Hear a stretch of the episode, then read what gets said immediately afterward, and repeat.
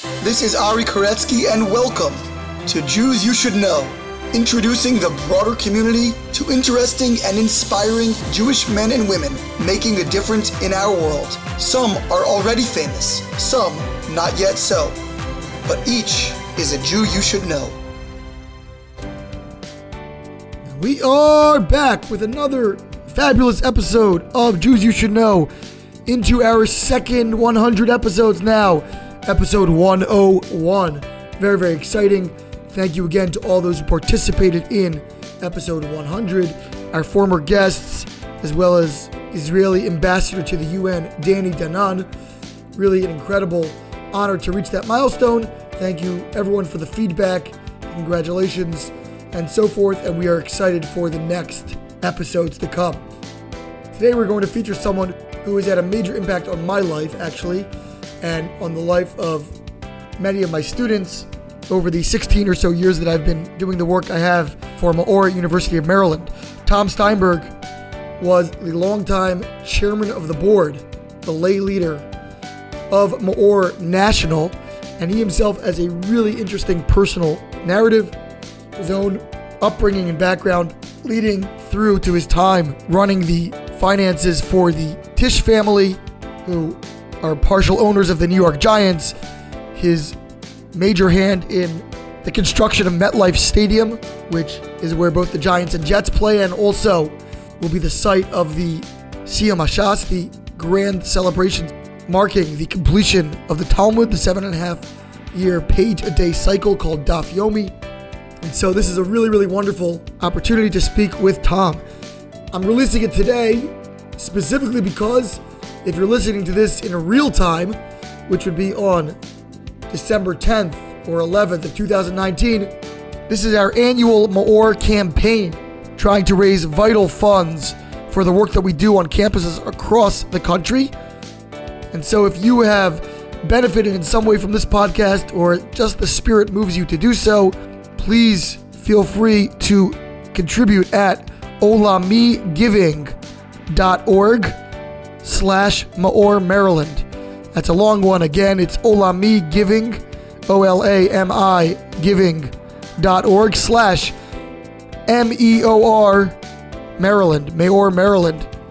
And we'd be greatly, greatly appreciative if you're listening to this some other time after the fact and still say, hey, I want to get in on the action even though it's not going to be during the 36 hour matching campaign on December 10th and 11th.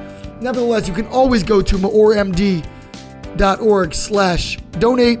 Again, M-E-O-R-M-D dot org slash donate and make a contribution there. Okay, that's all for my solicitation. I don't do that often, but once a year perhaps can get away with that. In any event, before we jump in with today's episode, I wanted to read some listener feedback Got a really, really wonderful email from a listener who really inspired me, and I wanted to share what he wrote.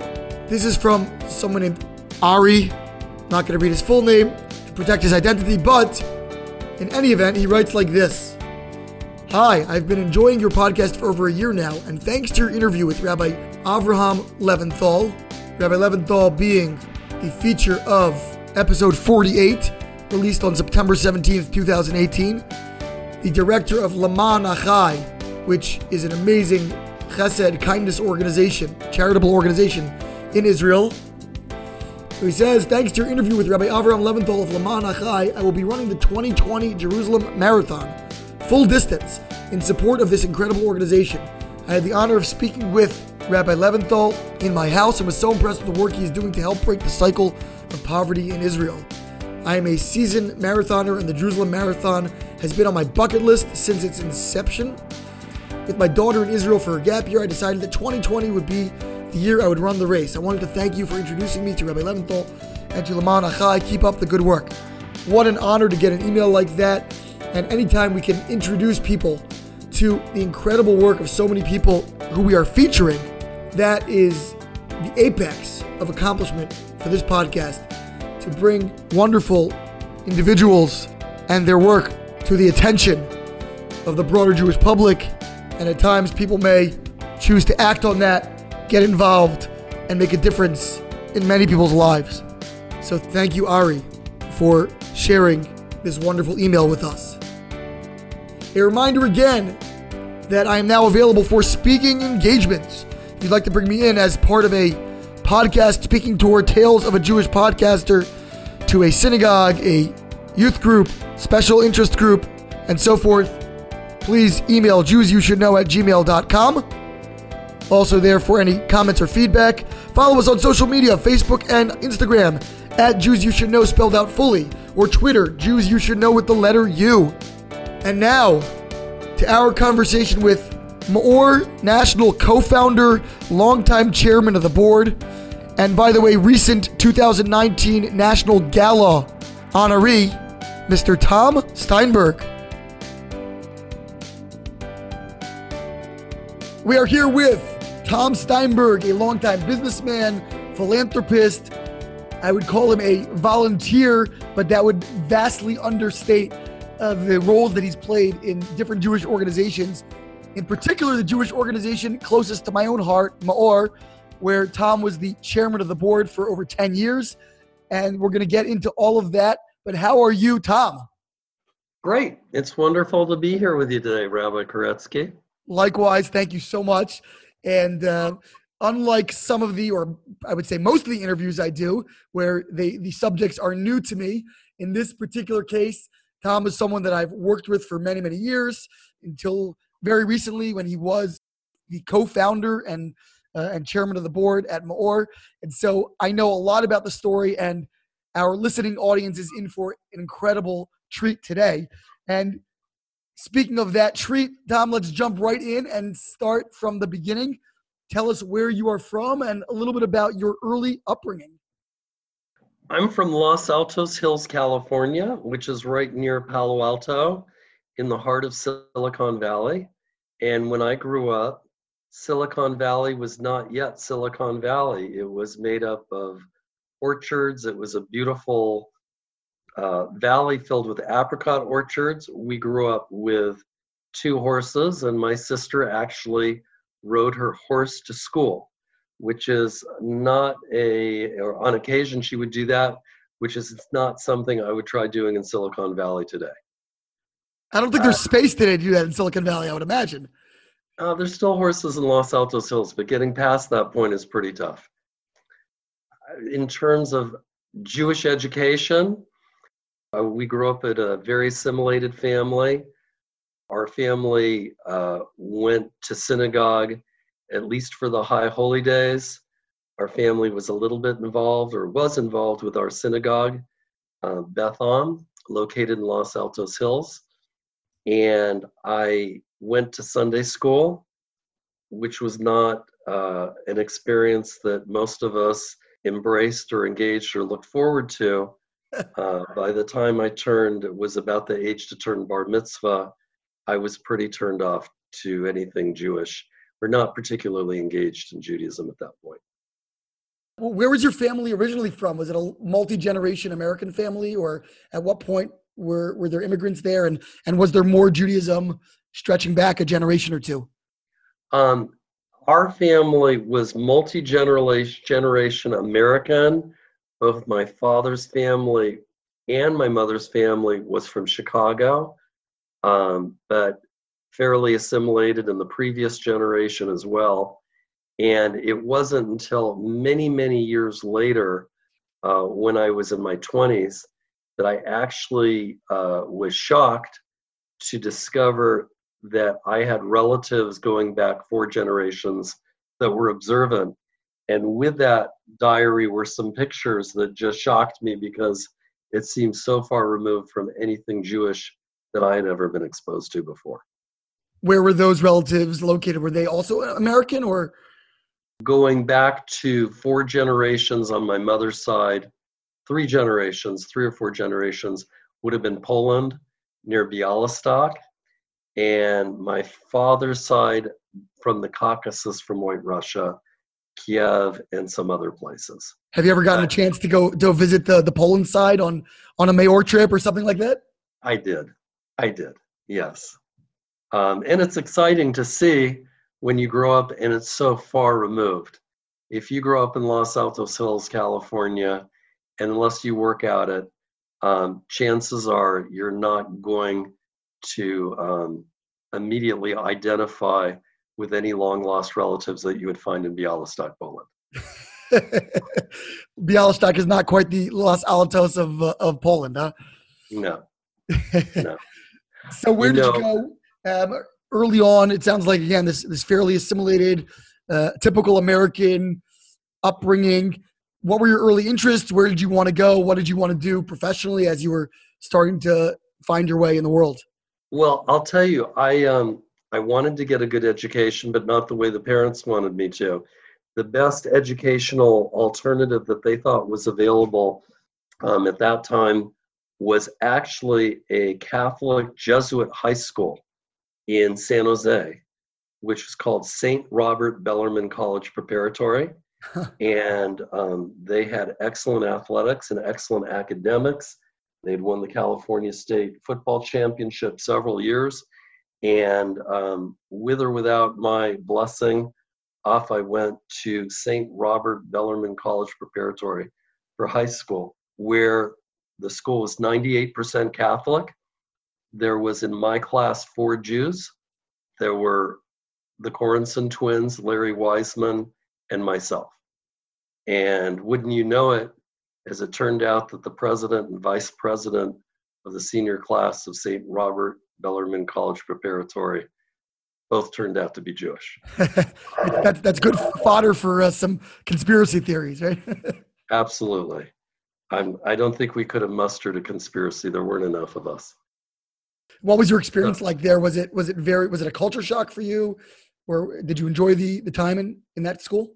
It was a total culture shock because it was an all male school.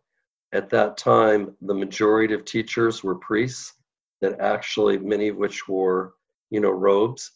There was Catholic symbolism in every room and while they were very respectful, many times something would be discussed of history or religious content, and they would turn to me when I was all of 14 or 15 years old, and the leader or teacher or priest would turn to me and say, Steinberg, now you explain to the class the Jewish view of this. and I would be clueless would have nothing to say and could not find a rock big enough to climb underneath. Did that make you want to learn more about Judaism or to run away from it? No. I, I um, at the time, at the time, it did not make me want to have anything to do with religion. But I think in the long run, what was very interesting is going to a Catholic school taught me that I was different. I was made very much aware that I am different, that I had a different identity. And whether I was aware of that or wanted to accept that or, you know, would acknowledge that, it was clear to me that I was different. And so it turned out that that was probably a very important factor later on in life. It's also interesting to note that one of the other four Jews in that class later on in life decided to adopt an observant lifestyle. And um, that was Larry Wiseman. He went to Harvard Law School and somehow became observant later along the way. And as far as the Corenson twins, I've lost contact. But I think it is very interesting that going to a Catholic school helped make us aware that we were different. Interesting. Did are you still in touch with Larry? No. Unfortunately, not. If he hears this, maybe he'll be in contact. All right, Larry. If you if you're if you're listening, try to reconnect with Tom. So you were in this Catholic high school, and again, sort of uh, disconnected and maybe even disillusioned Jewishly. What were your early professional aspirations? As I recall, your father was a, well-known architect. Is that is that correct? That's correct. My father was a very well-known architect and did many of the iconic homes and buildings in Silicon Valley in that area. And my mother was one of the first lawyers to, or lost female law students at Stanford Law School. She was there with Sandra Day O'Connor and um, actually went to work after law school for Santa Clara County, became the first female supervisor there, got involved in politics, and actually designed and put together the overall general plan for Santa Clara County and Silicon Valley. Uh, and they were both very involved in land use and public involvement in proper use of land. And my mother was very involved with Stanford and Stanford's relationship with the larger community in the Bay Area. Interesting. Did they uh, get involved in any philanthropic causes? Was that something that they were passionate about? Yes, they were very passionate about philanthropic causes, but I'd say more concerned about civic causes hmm. of land use, parks, pollution. My mother was involved in every environmental organization that you could think of out there, from bay conservation to air control. And my father was a constant proponent of proper land use um, proper civic growth of, of civics of, of reasoned growth and generate a very strong sense of community responsibility did you get the uh, architectural bug at all or that wasn't something you were destined for. Ari i would tell you thank god i can't draw. Otherwise i would be an architect. Ditto on my, that.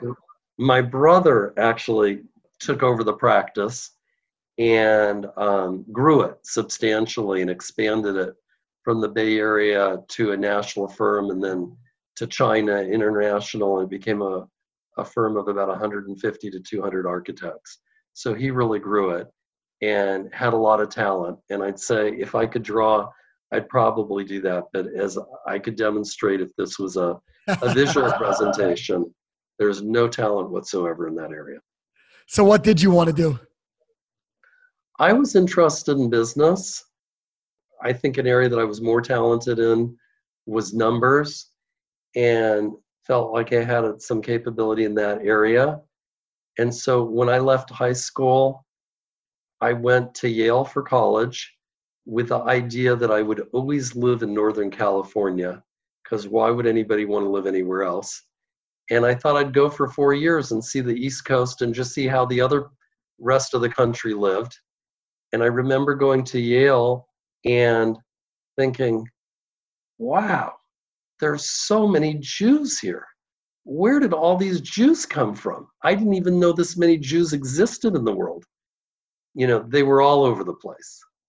And that was a real shock for me.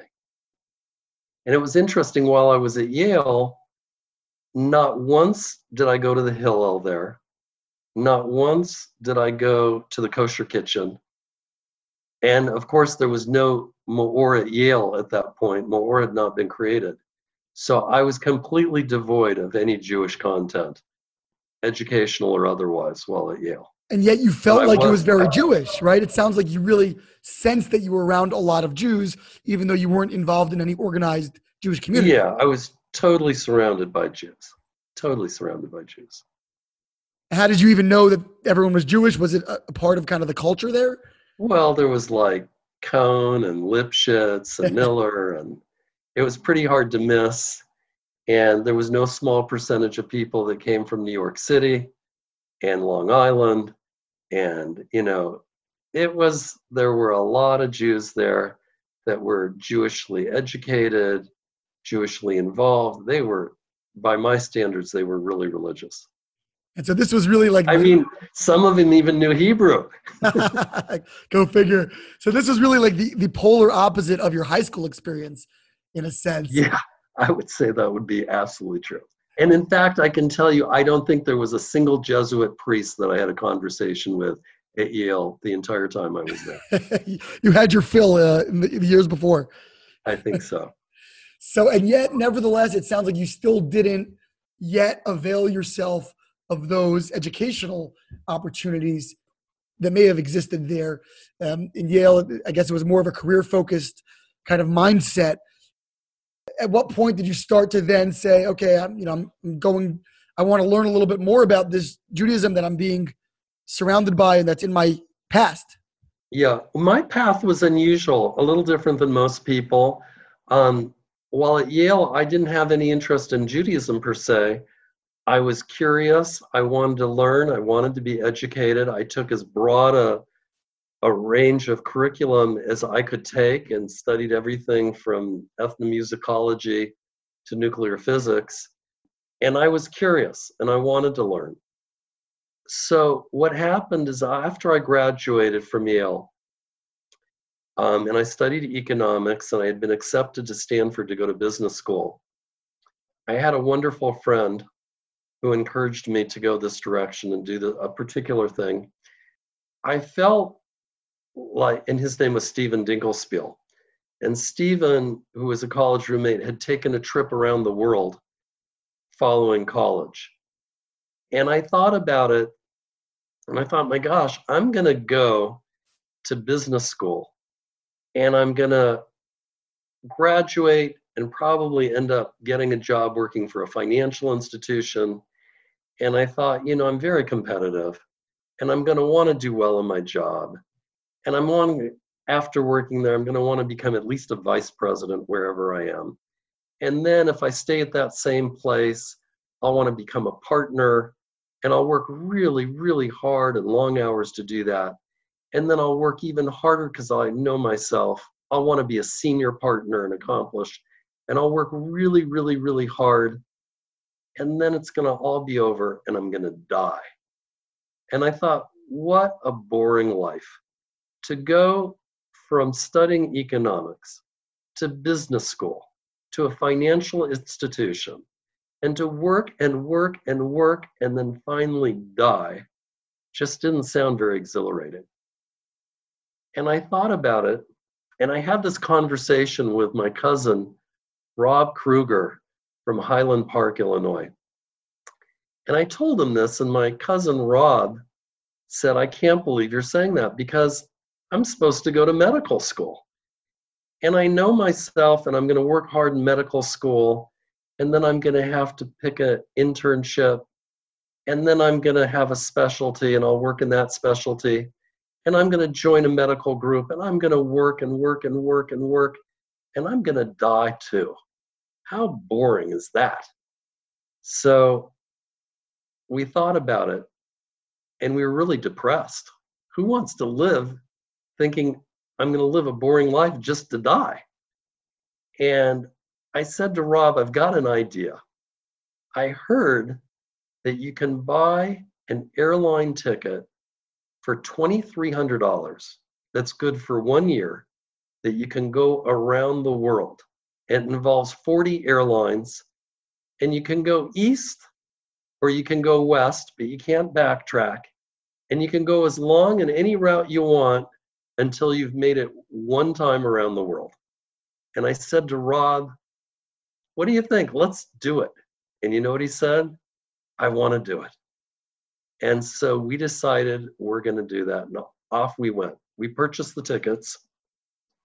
Rob had a month off before me.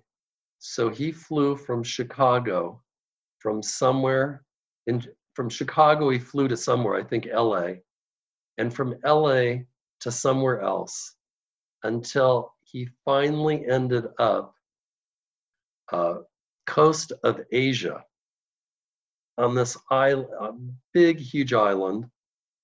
And he learned where he was that the natives that live farther in the hinterlands were very interested in canned goods. And he loaded up on two duffel bags of canned goods.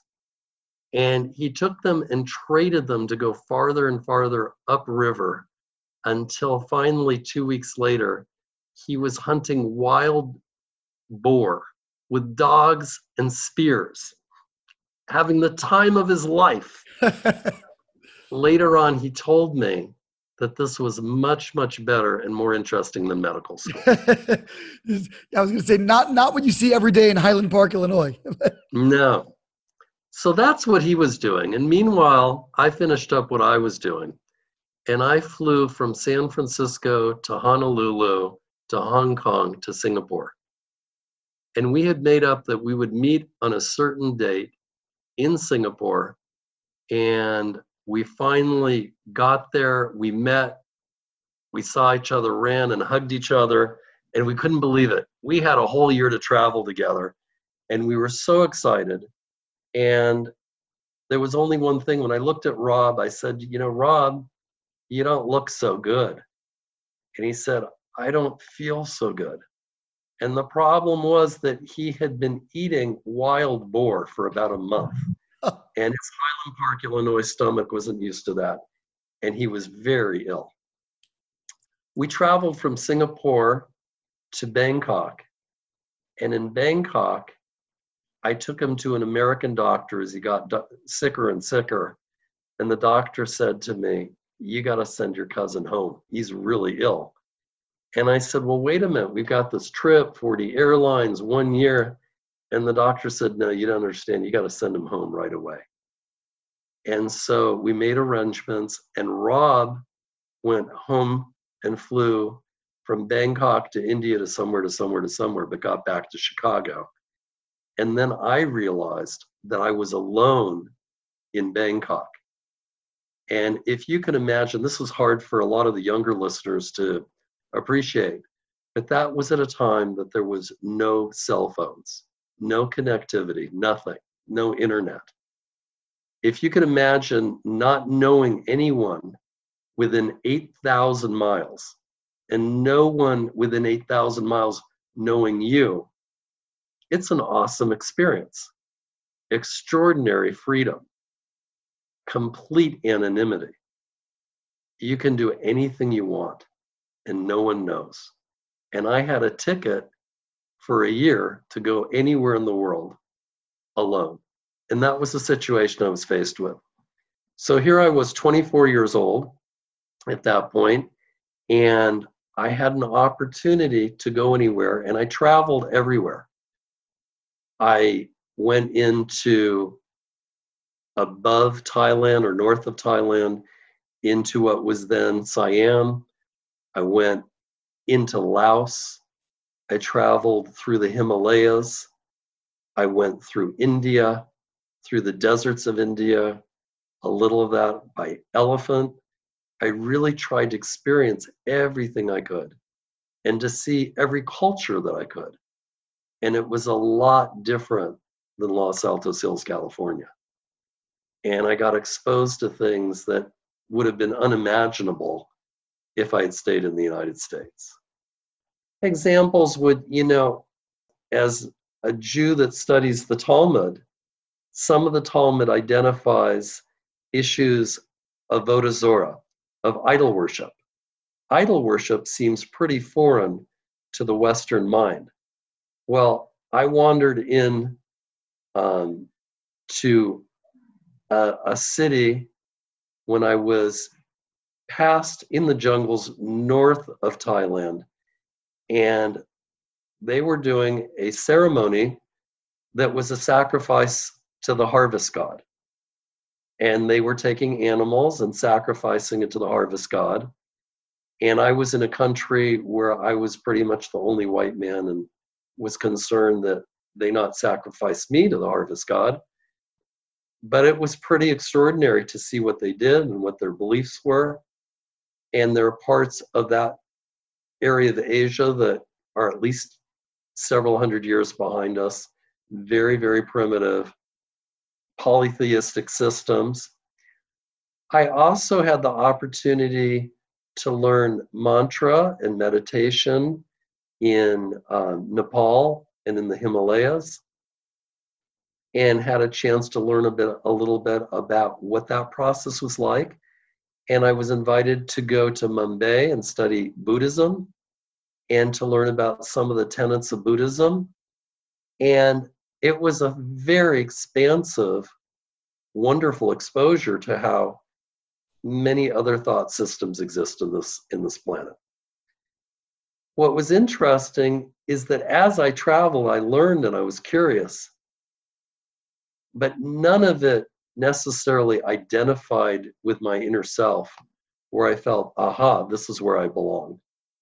And so when I continue to travel west and eventually make my way past India and to come to Israel, when I was approached or had the opportunity when I was at the Kotel in Jerusalem. And when it was asked, Do you want to sit in a class on Jewish philosophy?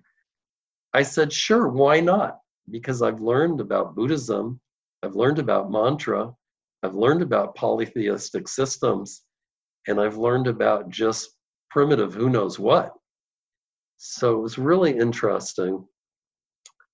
I was introduced to a class in something called Ethics of the Father, Pirkei Avos.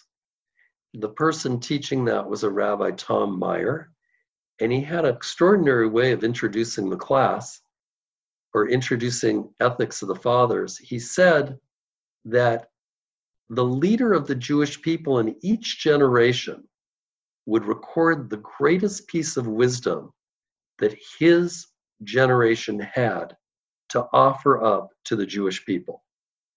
And the Ethics of the Fathers was a collection of the greatest wisdoms of each generation that was handed down to the Jewish people. And when I heard that, it really struck a bell because it hit me that everywhere else in the world I had been, that it was always the same story. One nation was interested in conquering another nation.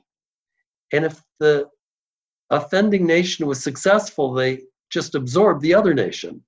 And if they lost, the other nation would absorb them. But it was all about expansion and power and conquering. And I realized that the Jewish people were totally different the Jewish people were not interested in conquering other nations. The Jewish people were interested in conquering wisdom. And that was fascinating to me because I too wanted to learn wisdom. And I thought, well, maybe I'll stay here and see if I can learn a little wisdom. And so I traveled every morning and did my tours, but I would come back the next day to the Pirkei Avos class to see what the next generation had to offer up as the best piece of wisdom that they could give to the Jewish people. And after two weeks, I had collected about 14 great wisdoms. And I thought, wow, this is fabulous. And I decided to stay a little longer and a little longer. And after about a month, I decided, wow, this would be fabulous. I think instead of going to Stanford Business School, I think I should stay here and study Jewish wisdom. And that's what really got me interested. Now, just to pause there, I, I want to ask you was Israel always on your plan, on your itinerary? Had it been something that you'd grown up with any consciousness about? Um, did you and Rob talk about that that was going to be one of your destinations? How did that fit into your initial plan? Yeah, that my initial plans was stopped in Israel and spend maybe two weeks in Israel.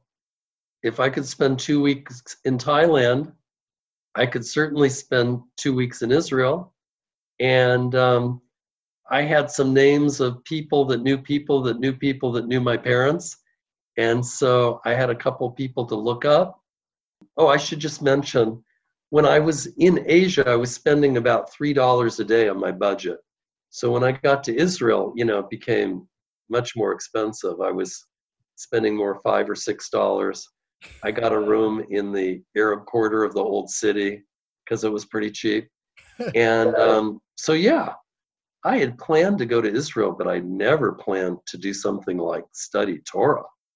And so, did your desire to do that kind of derail your your future plans? How did that all fit into where you were at? Well, this is what happened and again, I have to take the listener back to a different era where international travel was different, telephone service was completely different, very difficult to make international calls to that part of the world and especially Asia. And I hadn't spoken to my parents for the better part of six months. I decided as a good son that I better check in with my parents. And not only that, I thought it was the right thing to inform them of what I was thinking. And I tracked down my parents who were on vacation in Lake Tahoe, California. And when my mother answered the phone, she screamed and said, Tom, you're alive. She hadn't heard from me for six months. All she knew is I was somewhere between Karachi and, you know, maybe Morocco. And so when she heard from me, she wanted to just know I was okay. And I said, Mom, how, are you, how long are you and Dad going to be on vacation? They said, About a week. And I said, Great, don't go anywhere. I'm coming to speak to you and Dad about something. And I blew my airplane ticket. I flew from Ben Gurion Airport in Tel Aviv to JFK to Reno and went to Lake Tahoe to tell my parents that it was my intention that instead of going to Stanford Business School, I decided to go to something called yeshiva. Well, my parents had never heard the word yeshiva before. So the first question was, well, what is a yeshiva? And based on my now one month of extended Jewish education, I explained to my parents that a yeshiva is a place where you learn about wisdom. And as you can imagine, that didn't go over really. they weren't thrilled to replace uh, Stanford with thrilled. that. no, not thrilled. It's every parent's nightmare to be in that situation, and every child's nightmare to be in that situation. We spent five days discussing which place I should go to. And there was a lot of resistance. And finally, at the end of the fifth day, my father, who's very, very smart, when I thought he was finally seeing the light, said to me, You know, Tom, we're cashing in our chips. For 24 years, we have fed you, we have clothed you, we've educated you, and we are never going to ask anything of you again, but we're asking you not to go to yeshiva and instead go to business school. And that left me in a terrible dilemma. What do you say? Do you say, I have gratitude to my parents? They've done so much for me. They've done this all for me for all these years. Don't I owe it to them to respect that kind of wish? Maybe they know more than I do. Maybe they have more life experience. Or do you say, they have their life and I have mine? They live their life, I live mine. This is what's really important. This is what I think is the best thing for me. And I've got to be my own person. What do you do? So that was my dilemma. And I decided to honor my parents' wishes and go to business school. I remember studying advanced macroeconomics, international finance, and the killer of all killers. Oh, I did different types of modeling and then, of course, cost accounting. and I thought, oh my gosh, I could be in Jerusalem learning about the soul and its infinite connection to the worlds above, or here I am studying cost accounting. Talk about a contrast, yeah. Yeah, it was a real. Talk about making an accounting. Anyhow, what that did, and Stanford Business School, of course, was a fabulous experience with fabulous people, but it did not fulfill. Uh, I mean, it was fabulously growthful and interesting in terms of learning about finance and venture and great people and and gave a foundation for my future business world. But it didn't satisfy the soul's desire to learn more on a spiritual plane of what was really important and motivating me internally. And so i decided when i'd finished business school that I would go back to Israel and try to see what was motivating me and what, what that experience had really been about. And it's when I went and I finished business school and I was accepted at Goldman Sachs in New York for investment banking following business school to work in New York that I had made up with them that I wouldn't start for about a half a year. And I went back to Israel and that's when I met Rabbi Errol Gershenfeld, who's now running both Machon Shlomo and Machon Yaakov and Meor. And I was just awed by his knowledge and his wisdom and awed by how much he knew about how to navigate the conflicts in the world and his ability to take the Talmud and ancient Jewish wisdom and convert that to extraordinary practical knowledge that it would help me work through all aspects of my life. So that's that's how I got interested. Incredible. And so now you went, you did this six months, and then you went back to Goldman Sachs and worked there for a while. Finance. I went. I worked um, in investment banking for four years, and I worked with a specialty in real estate. I remember my first year at Goldman Sachs. I traveled to 26 states and over 100,000 miles, and um, I worked my brains off, and I learned a tremendous amount. But what I tried to do in the mornings before I started work was to, even if it was for five or 10 minutes, to learn some piece of Torah, something. And what that meant is that no matter what happened in the course of the day, I would have done something that was spiritually fulfilling and meaningful as a balance to everything else I was doing during the day. The other thing that I tried to do, or that I did do, and it was a very concerted effort because there was no one else in investment banking doing this at that time, is I kept Shabbos.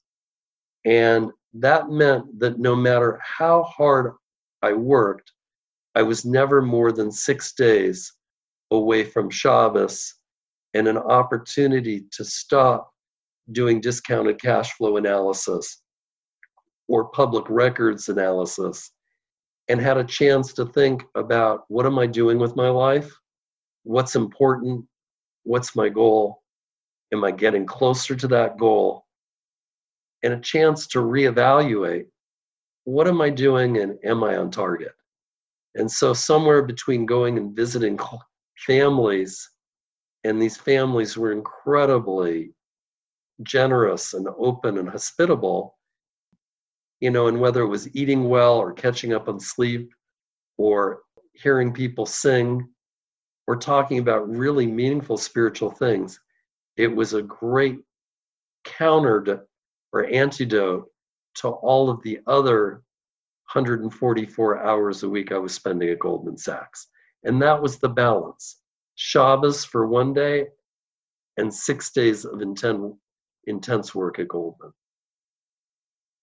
Now, eventually, as far as I know, you decided to take another turn back east and return to Israel at some point. Am I am I right?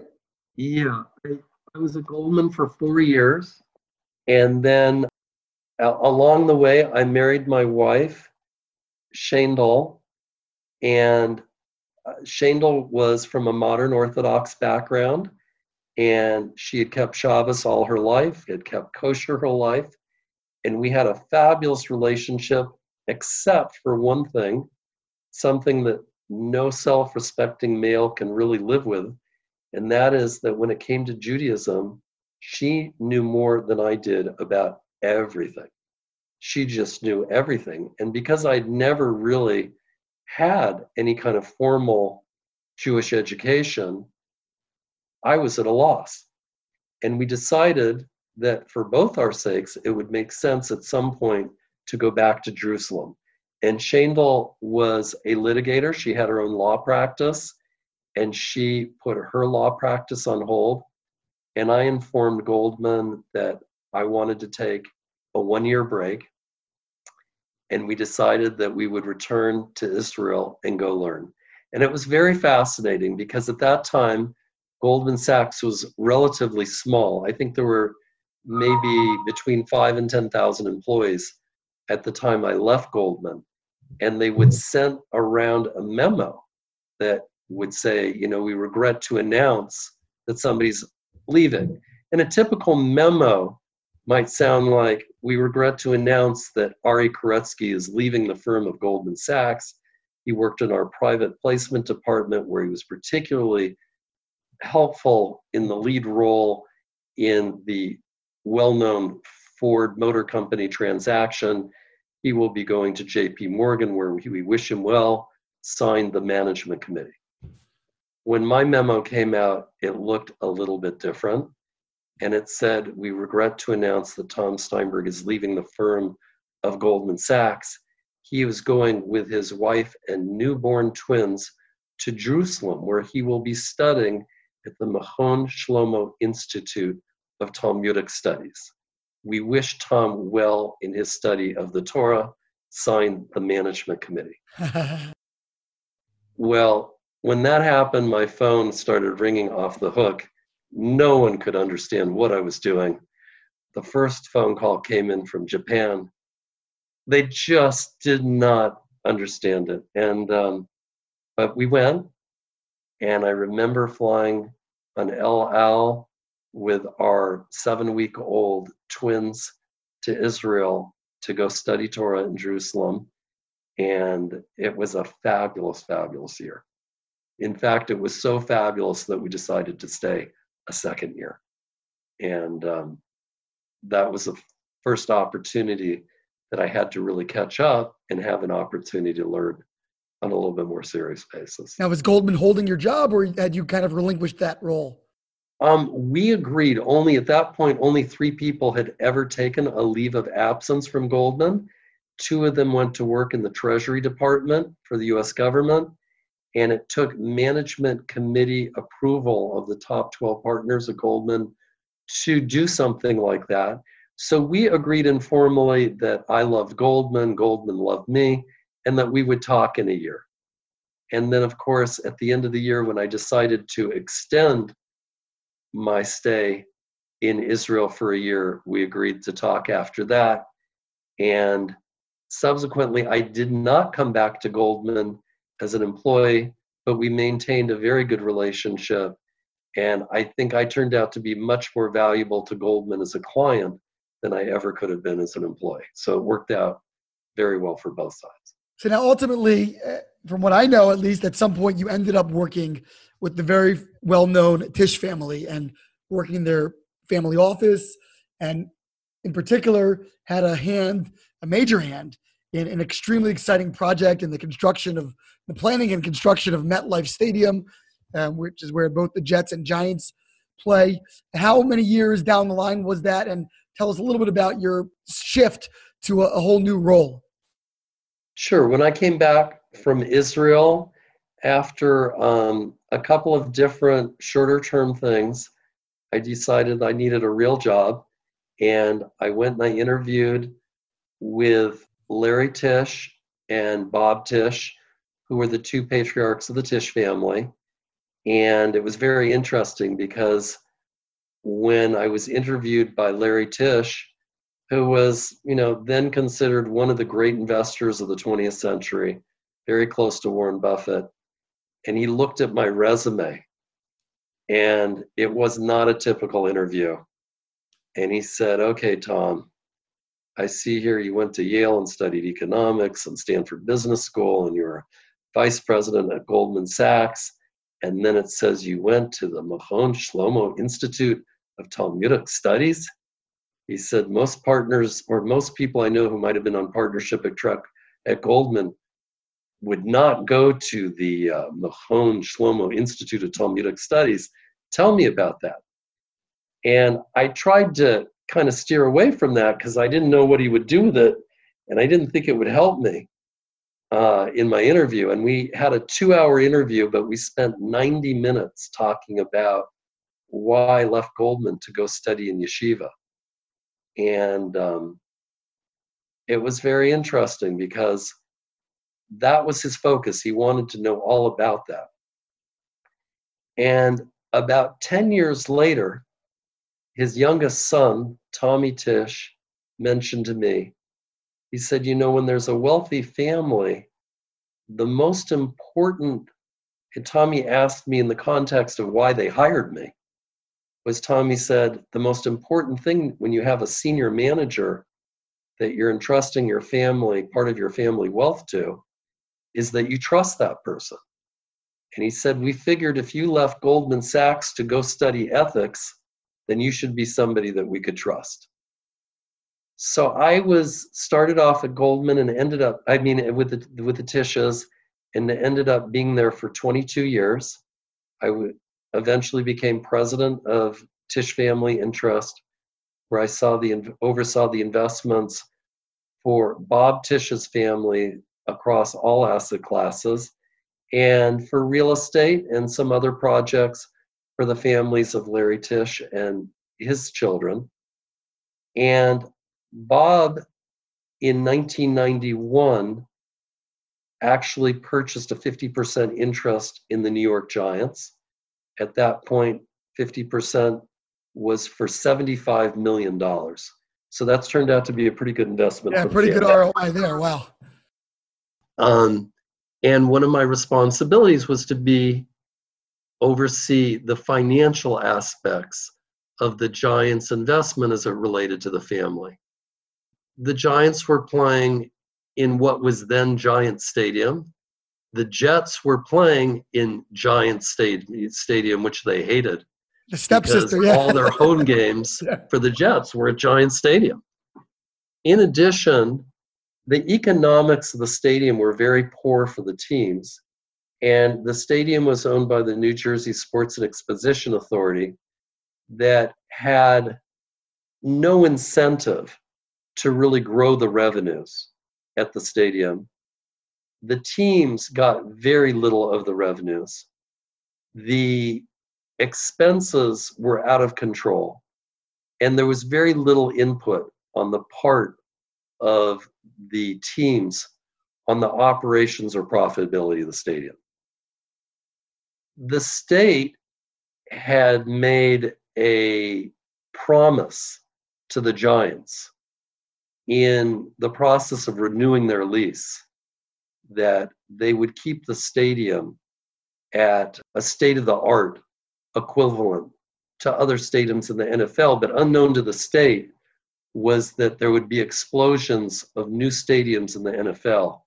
And every year, new stadiums were built that had new sound systems, new marketing systems, all sorts of LED screens everywhere, new weight rooms, new locker rooms. And it was an obligation of the state to keep the giant stadium up to date every year. And they were running into obligations that ran into the hundreds of millions of dollars. And so Bob and I discussed, you know, what could be done. And we thought the best thing would be if there was a way to actually relieve the state of its obligations and create a new stadium that would be owned by the owners of the team. And that Article 17 became the avenue by which we were able to do that and negotiate that the state would give us a 99 year lease on the land for which we would pay, and that the Giants would completely privately fund their own stadium.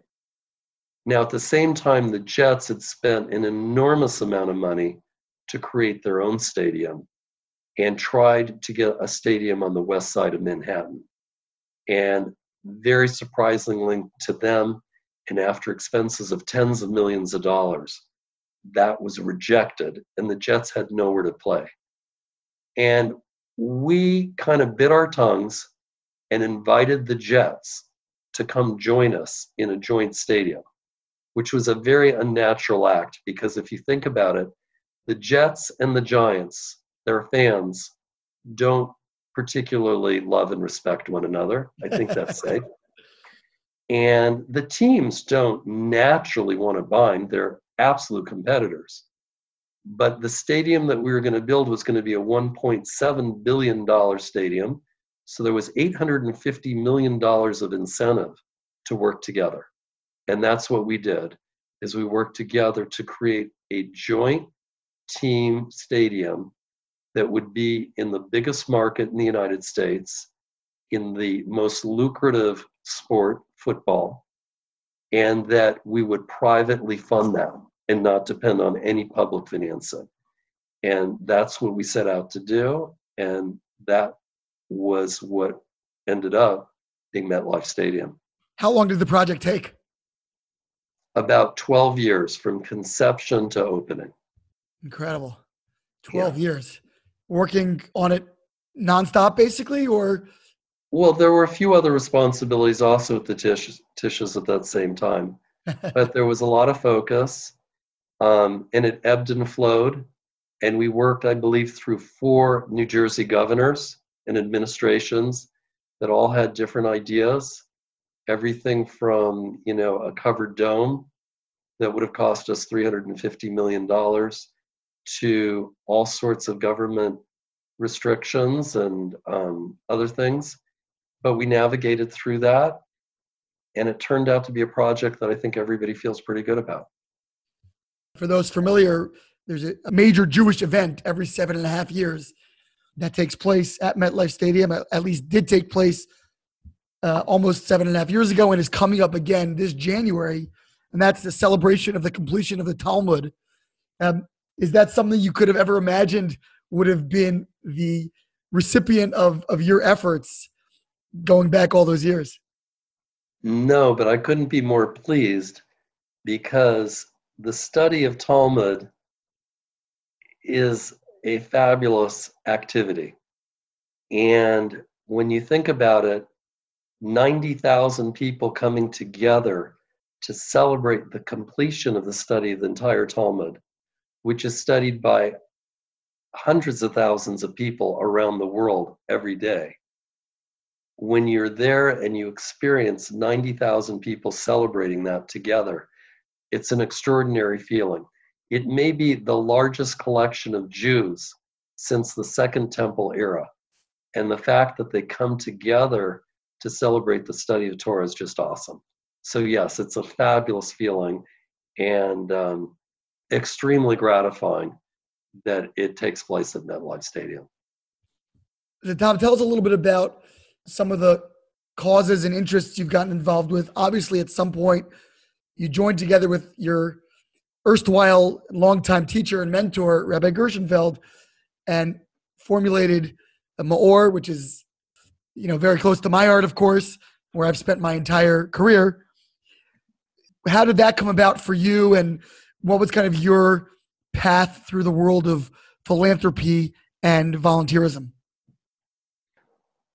Well, I think the really the true motivating factor is that because I came to learn about Torah as an adult and not so much as a child, and felt that there was something that's so enriching and meaningful and helpful to living a fulfilled life that when you have that type of experience, you want to share it with other people. And I feel like the Torah has so much to offer. The Torah is immense, and not all of it is for everybody, but there's something in it for everyone. And so when you have that kind of experience where you feel, wow, I'm learning about what's important, how to build relationships, what it means to have a family, what Judaism says about what's important if you want to be happy, or healthy or growthful or fulfilled, then when you experience that and you love it, you want to share it with other people. And so I felt like I hadn't had that experience as a younger person. Who knows what would have happened if I never got that experience? And I wanted to share it with others. And Rabbi Gershenfeld, from his vantage point, has been totally dedicated for decades to sharing as a master teacher what wisdom there is in the Torah and how that can lift somebody's life. And so we had been in contact. There were certain programs that we were involved in together. And in 2005, when I and my family relocated to Jerusalem, and I was still working for the Tisches and commuting, commuting to Madison Avenue every other week, which is a whole nother story.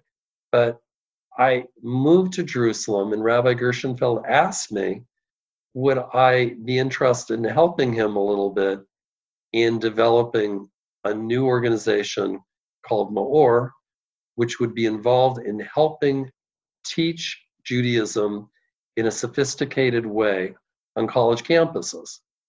And I thought, of course. And the level of Torah knowledge on college campuses, you know, Rabbi Koretsky, is very mixed. There are some people that come in with a great education and been studying their whole life. And there's other people that may not even know that they are Jewish.